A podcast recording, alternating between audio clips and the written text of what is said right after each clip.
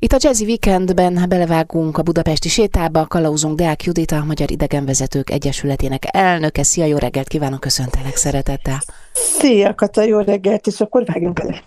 Vágjunk bele, igen. Az András út felől érkeztünk még hozzá Bazilikához, és ott időztünk az elmúlt egy-két alkalommal, és most, ha jól tudom, akkor búcsút veszünk a szakrális intézménytől, és akkor kalandozunk tovább a belvárosban. Merre?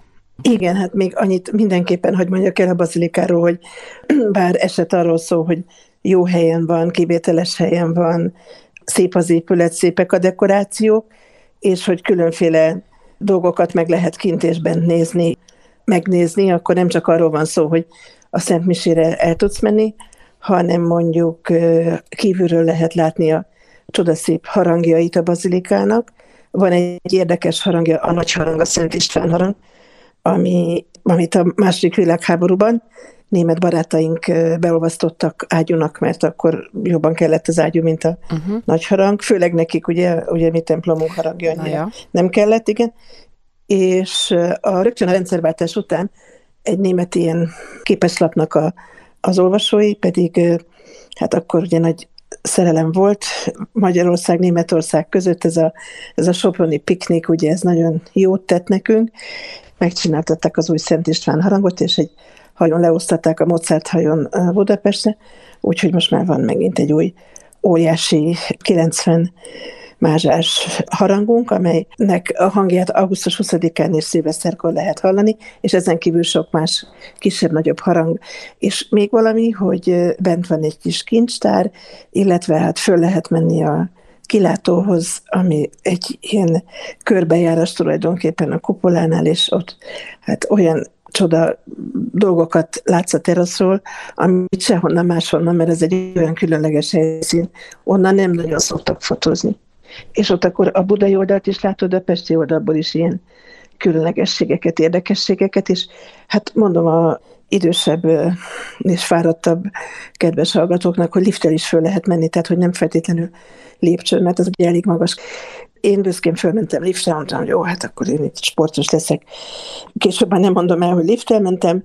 Hát nem is kellett, mert amikor kilépsz a liftről, akkor még 64 lépcső van és ilyen tyúk lépcsők, tudod, tehát, hogy ilyen igen, igen, létre. meredeken fölfelé, igen, mint a létre, úgyhogy nem, nem hoztam meg sem a lépcsőt, viszont hát ez a látvány, ez mindenért pottol, szóval nem nagyon van. Másik hely Budapesten, pedig voltam egy pár helyen, ahonnan szép kilátás van, ami akár a közelébe jön annak, amit a bazilika teraszáról látsz fönt a kupola mellől, úgyhogy érdemes fölmenni és hát kaland is, tehát oké, okay, hogy kihívás Abszolút. esetleg bizonyos helyzetben, de amúgy pedig vonzerő, csábító vonzerő is lehet egy ilyen kalandos feljutás.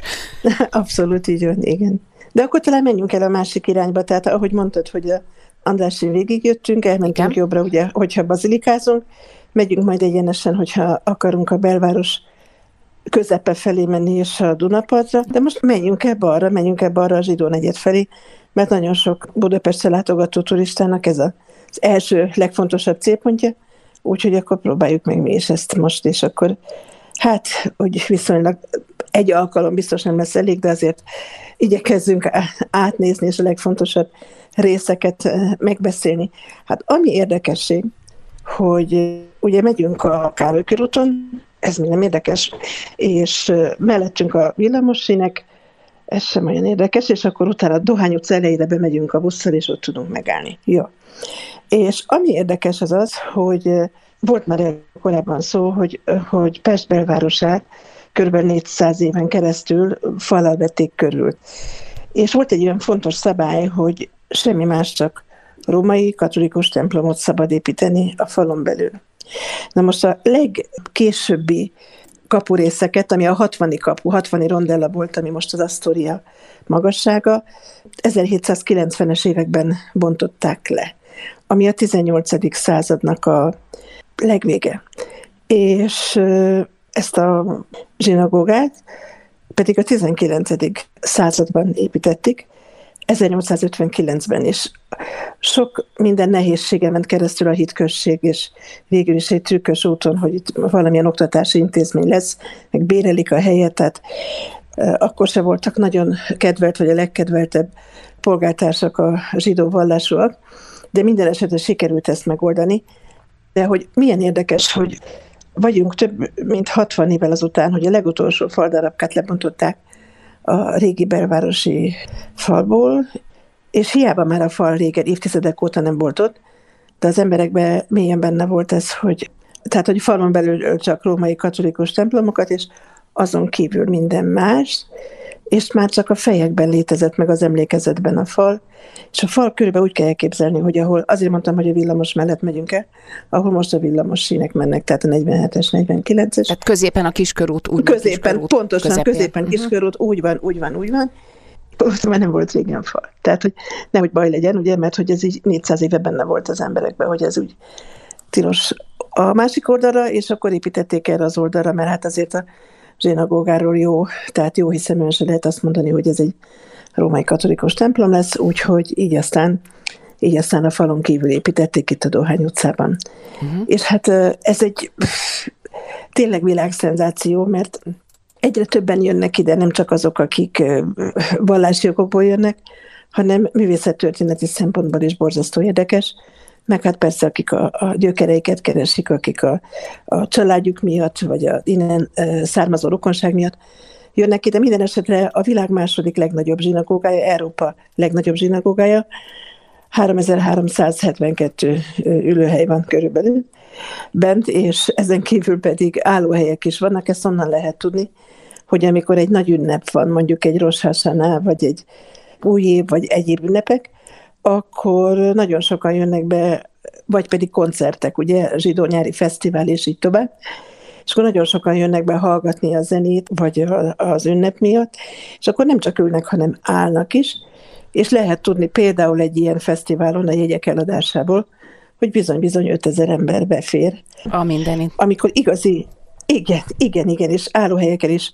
Ott láttam állni, ülni, hát én éppen ültem, amikor legutóbbi fesztiválon voltam, de azt láttam, hogy sokan átsorognak ugye a pacsorok között, illetve leülnek a földre, és akkor úgy hallgatják a zenét. Szóval ez, ez egy bevett szokás már, hogy nagyobb eseményeken, tehát ünnepi és fesztivál eseményeken jönnek be, akik állóhelyekre is jönnek. Ez ugyan egy neológ zsinagóga, tehát nem egy olyan nagyon kemény szabályzattal rendelkező, mint mondjuk egy ortodox zsinagóga. De attól még itt is szétválasztották, tehát ünnepeken a férfiakat és a nőket. Hogy ennek miért kell így lennie, ezt picit később fogjuk megbeszélni. Hamarosan folytatjuk a budapesti sétát Deák Judita. Ez a Jazzy Weekend, rádiózzunk együtt. A Jazzy Weekendben Dák Judittal, a Magyar Idegenvezetők Egyesületének elnökével folytatjuk a budapesti városnézést, és a zsinagóga mai témánk. A Dohány utca felé vettük az irányt, éppen arról beszélgettünk, hogy szertartások alkalmával a férfiak és a nők elválasztva foglalnak helyet. Eredetileg ez úgy volt, hogy lent ültek a férfiak, és fönt ültek a nők, ugye a karzaton van több karzat egymás fölött, és akkor oda a szélére, és oda ültették ki a nőket, és miért is? Tehát általában azt szokták először kérdezni, de hát miért? Hát most miért kell ez? És akkor ugye nyilván nem vallásos zsidók, meg nem vallásos emberek, mert más vallásnál is van ilyen szétválasztás. És hát az Ószövetségben meg lehet találni, és ez azért van, hogy a nő haja illata és a szeme pillantása ne vonja el a férfi figyelmét a, a rabbi imájáról. Ezt hadd gondoljam tovább, én olyat hallottam, de lehet, hogy ez csak valami filmből vettem pazán gondolat, hogy ugye ott törökülésben, vagy négy kézlábával előre hajladozva, hogy ez sem egy olyan póz, ami esetleg az imára terelni a figyelmet, hanem inkább valami másra, vagy ez pedig már egy kicsit túl gondolt. Én szerintem ez, ez már egy ilyen fikció, mert azért itt előre elkészített padokon ülnek, tehát a, amikor ünnep van, vagy amikor ima nap van, tehát például Dohányban pénteken este, vagy szombaton délelőtt, akkor ott ülnek a, tehát hogy nem a földön, meg nem Akkor az a keleti vallásoknál igen. van ez a hajladozás. Igen, igen, meg a, a, hajlad, a hajladozás egyébként a, a zsidó vallásoknál is, ami, ami ilyen jellemző, hogy mikor van ez a kis hajladozás, amikor elmész és szeretné valami fontos dolgot kívánni, és elmész a nyugati falhoz, vagyis általában úgy mondjuk, hogy a Sirató Jeruzsálemben, a Herodes palotájának a nyugati fala, és akkor ott is szét vannak választva férfiak és nők, tehát pedig csak egy fal, de egy helyre nem mehetnek, hanem x ponttól balra nők, jobbra férfiak, és akkor ott beduddossák a kérelmeiket, amit szeretnének, azt leírják, és ott a kövek közé beteszik, és állnak és imádkoznak, és úgy imádkoznak, hogy mindig, tehát egy ilyen hajladozás van egyfolytában.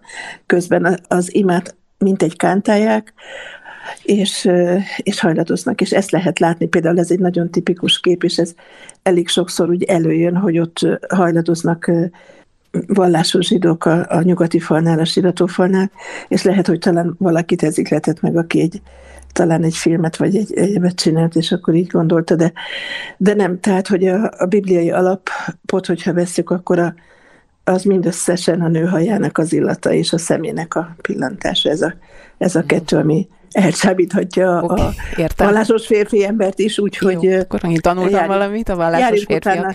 Igen, járjunk, járjunk Mielőtt bemegyünk a zsinagógába, itt majd később szerintem beszéljünk arról, hogy ilyen biztonsági szabályok vannak, meg hogy, hogy hogy mész be, meg hogy mit ellenőriznek, és milyen útvonalon, de a legfurcsább dolog, amit akik először vannak, szoktak megjegyezni, hogy kívülről egy kicsit úgy néz ki, mint egy mecset, egy ilyen keleti, valahol keleten, közel-keleten felépített mecset a dekorációk miatt. Ha bemész a zsinagógába, azt érzed, hogy hát ez egy háromhajós keresztény templom valószínűleg, és amikor szétnézel és látod már a Dávid csillagokat, meg minden egyéb ide illő dekorációt, akkor nyugszik meg a beteg, és akkor nyugszik meg ugye a, a hithű zsidó ember, aki imádkozni is akar, hogy na jó, ez egy zsinagóga. Szóval, szóval ez a mecset, keresztény templom, zsinagóga elemek, ezek, ezek keverednek, alapvetően azért, mert egy bécsi cég nyerte meg a pályázatot, és ők derék katolikusok voltak, és ők úgy gondolták, hogy miért ne legyen több hajó, sőt, még szószék is van, ugye, ami hát, hogy úgy mondjam, zsinagógában nem egy ilyen napi szükséglet, egy szószék, és még orgona is van, ami hát aztán tényleg nem. Zeneszerszám egyáltalán ugye egy zsinagógában, de ezt hát ügyesen megcsinálták, tehát ugye szokták mondani, hogy a fifikás zsidók majd elintézik, és tényleg pont ott van a fal, már kívül van a zsinagógán azzal a három centivel, és hát amikor játszani kell, ugye ez egy munkavégzés, amit nem szabad sabbatkor, szigorúan tilos, na de hát mindig egy keresztény ember van, aki nekik zenél, orgonál, úgyhogy, úgyhogy semmilyen szabály nincs megszegve, kérem szépen, az orgonával sem. Ez a leleményes észjárást én mindig is irigylem. Abszolút. És hát azt is értem, hogy valójában ma nem tudom, mondhatom, hogy meggyőződésem, de hogy ez ingerli a világot évezredek óta az irigység, hogy ők valahogy olyan könnyen lazán oldják meg azok azokat a technikai vagy anyagi problémákat, amin mások akár a belegörcsölni is képesek. Tehát, hogyha valahol egy város pusztított egy járvány, akkor a zsidókat telepítették be, hogy tegyék helyre, hogy virágoztassák fel, hogy egy csodálatos kultúrát alapítsanak, és meg is tették. Igen, és ez, a, amit mondasz, ennek egy másik ága például, hogy sokan azt mondják, hogy persze a zsidók uzsorások, persze ők bankosok, meg a pénzügy, meg és így tovább. Azt mindig elfelejtik hozzátenni, hogy olyan pogromok voltak évszázadokon keresztül, és olyan tiltások voltak, hát tudod, Magyarországon is, és más, más országokban is, hogy egyes foglalkozásoktól eleve eltiltották őket. Tehát például egy zsidó embernek nem lehetett évszázadokon keresztül, ő nem lehetett tulajdonosa egy föld darabnak tehát nem lehet, nem vásárolhatott földet. Egy csomó olyan mezőgazdasággal kapcsolatos munkát azt nem végezhetett egyszerűen, mert zsidó volt. És hát nem véletlen, hogy amikor a, az új Izrael megalakult és kialakult, hogy ott vannak azok a híres kibucok, ahol végre zsidó emberek a saját földjükön, ugye közös ugyan, de a saját földjükön terveztenek mindenféle növényeket, mert hogy van földjük, az ő országukban van földjük. Szóval ez a bank szférában való elhelyezkedés, és ez az ügyes pénzügyi manőverek, ez egy több száz év alatt kialakult gyakorlat, és egy, egy praktikusan ugye vissza voltak szorítva mindenféle foglalkozási áktól, maradt a pénzügy, maradt a bank, hát akkor na ne, hogy, hogy remek szakemberekké váltak, de sokan, akik hát irigykednek, meg ellenézésekkel viseltetnek, azok olyan lekicsinlően és lekezelően mondják ezt, anélkül, hogy tudnák, hogy mi ennek a háttere. Hát tudatlanok, így van, ez az ő evolúciójuk, és hát kérem szépen lehet utánuk csinálni. Abszolút, igen. Ez így van. Oké, okay, Judit, az órára pillantva azt kell megállapítani, hogy jócskán eltelt a fele, úgyhogy térjünk rá egy picit Igyekszem. a évfordulókra, és akkor most július 23-a szombat van ma. Igen, és hát egy szép meleg nyári nap, és egy nappal elhaladtuk 22-ét, ezt ugye én egy magam tudtam így kitalálni, hogy 22 meg egy az 23, nagy meleg dacára. Tegnap volt az évfordulója, 566 éves évfordulója a Nándorfehérvári csatának, amikor Hunyadi János serege legyőzte a törököket. És ugye ez a bizonyos déli harangszó, ami hát nekünk egy óriási dolog, és hát mások is ismerik, ez ugye Nándorfehérvári csatával kapcsolatos. Annak idején az iskolában nekünk úgy tanították, hogy a pápa így ünnepelte meg, ünnepeltette meg a csatát, hogy mivel pont délben volt vége a csatának, és akkor a pápa eldöntötte, elhatározta, hogy akkor az egész világon ennek a csatának az ünnepére, akkor megkongatják a harangokat, és akkor ez azóta is tart. Na most az a rossz hírem van, hogy hát nem délben volt vége a csatának, hanem előző nap csatáztak, és reggelre elvonultak a törökök, mert hát akkor érkezett meg Kapisztrán is az ő keresztesei, és hát oldalról megtámadta őket olyan zavart okozva a török táborba, hogy végül is elvonultak, és 22 reggelre már, már nem voltak sehol. Azon kívül nem biztos, hogy a pápa aznap meg tudta volna, hogy ha délben is van vége, hogy pont délben, mert akkor ezek a Hát ezek a telekommunikációs eszközök, amihez mi hozzá vagyunk szokva, hát 1456-ban még nem működtek annyira. Hát nem bizony, hogy mi a sztori folytatása, ezt a történelemben járatosabbak kapizsgálják, de tudti, hogy fogunk még újat hallani. De csak egy pár perc múlva, most a program zenehallgatás. Itt a Jazzy Weekendben jöjjön a Made in Bass felvételem, ez a Choice.